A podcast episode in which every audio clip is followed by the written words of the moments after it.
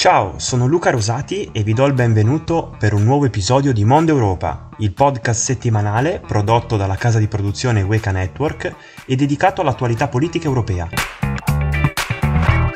Apriamo il nostro podcast parlando di Balcani occidentali, un'area geografica di cui ci eravamo già occupati nelle settimane precedenti e che a seguito dell'invasione ucraina da parte della Russia ha acquisito sempre di più un'importanza strategica e cruciale per i vertici delle istituzioni europee. Il vertice dei Balcani occidentali si è svolto a Tirana, in Albania, e ha visto la partecipazione di tutti i leader europei e dei sei paesi dei Balcani occidentali, compresa la Serbia, che in un primo momento aveva declinato l'invito a causa di forti tensioni che vanno avanti ormai da tempo con il Kosovo. Nel corso di questo vertice l'Unione Europea ha ribadito il suo supporto, in particolar modo finanziario, ai Balcani, con maggiori fondi per lottare contro l'immigrazione illegale, visto che dopo l'invasione ucraina da parte della Russia la rotta balcanica ha visto notevolmente aumentare i flussi per cui l'Unione Europea ha ribadito il suo sostegno nel potenziamento dei sistemi di asilo e di accoglienza e di lotta ai trafficanti di esseri umani. È stata inoltre ribadita maggiore cooperazione sul piano energetico, il taglio dei costi del roaming, un provvedimento che è già attivo per gli altri 27 Paesi membri dell'UE, e un allineamento sulla politica estera europea, allineamento che era stato all'origine di diversi scontri tra Unione Europea e Serbia, visto che proprio Belgrado aveva deciso di non applicare le sanzioni nei confronti della Russia. A margine del vertice, i vertici comunitari hanno ribadito che l'Unione Europea è incompleta senza i Balcani per cui è necessario che ci sia un'accelerazione e un rafforzamento della loro inclusione nella famiglia europea e che questo avvenga presto. Il vertice si è svolto in un clima comunque teso all'esterno, visto che la capitale albanese di Tirana è stata oggetto di diverse manifestazioni e proteste nei confronti del premier Edi Rama, proteste che hanno visto il coinvolgimento del leader dell'opposizione Berisha che è risultato aggredito a seguito di scontri di piazza.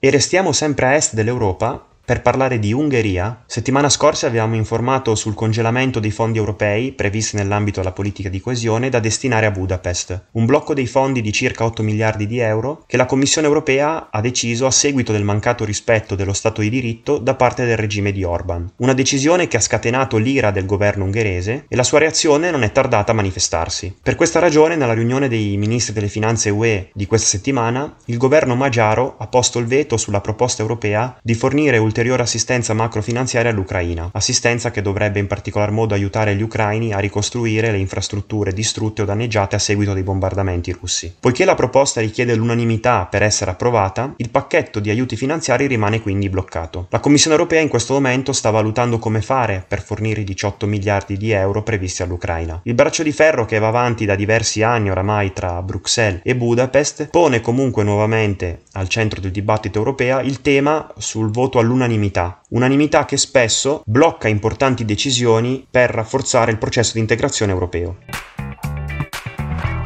E se Viktor Orban attraversa un momento difficile, viste le tensioni con Bruxelles, anche Macron non attraversa un momento positivo. Abbiamo parlato settimana scorsa dell'indagine in corso che vedrebbe Macron coinvolto nel finanziamento illecito nella campagna elettorale del 2017. A questo bisogna aggiungere che questa settimana i sindacati francesi, tutti insieme, hanno annunciato una mobilitazione generale per impedire il piano di riforma delle pensioni che il governo francese vorrebbe presentare all'Assemblea nazionale prima della fine dell'anno. Una riforma questa questa già annunciata da tempo, che prevede lo spostamento dell'età pensionabile dai 62 anni di età attuali a 65 anni. Macron già mesi fa aveva parlato di questo progetto di riforma, un provvedimento che secondo lui dovrebbe entrare in vigore a pieno regime a partire dal 2023. In realtà questo progetto era già stato presentato nel 2019, in seguito poi a uno scoppio molto forte delle proteste da parte dei francesi, ricordiamo il fenomeno dei gilets jaunes, oltre allo scoppio della pandemia, aveva spinto Macron a ritornare sui suoi passi e a bloccare questo provvedimento. La Francia attualmente spende più di 300 miliardi all'anno per le pensioni, che corrisponde a circa il 14% del suo PIL, e secondo gli esperti questa riforma porterebbe a un risparmio di più 21 miliardi di euro, che secondo Macron dovrebbe essere utilizzato per innalzare le pensioni minime dei francesi a 1100 euro netti. Bisogna vedere però cosa succederà adesso, perché i sindacati hanno dimostrato in Francia di essere molto forti ed essere capaci di trascinare le folle a scendere nelle piazze per far valere i propri diritti. L'abbiamo visto durante il periodo di Gilets jaunes dove Parigi ma anche altre città francesi erano state assaltate in seguito a queste proteste di piazza e a questo potenziale conflitto sociale va aggiunta anche la totale contrarietà delle opposizioni, in particolare dell'estrema sinistra guidata da Mélenchon e dall'estrema destra della Le Pen e di Zemmour.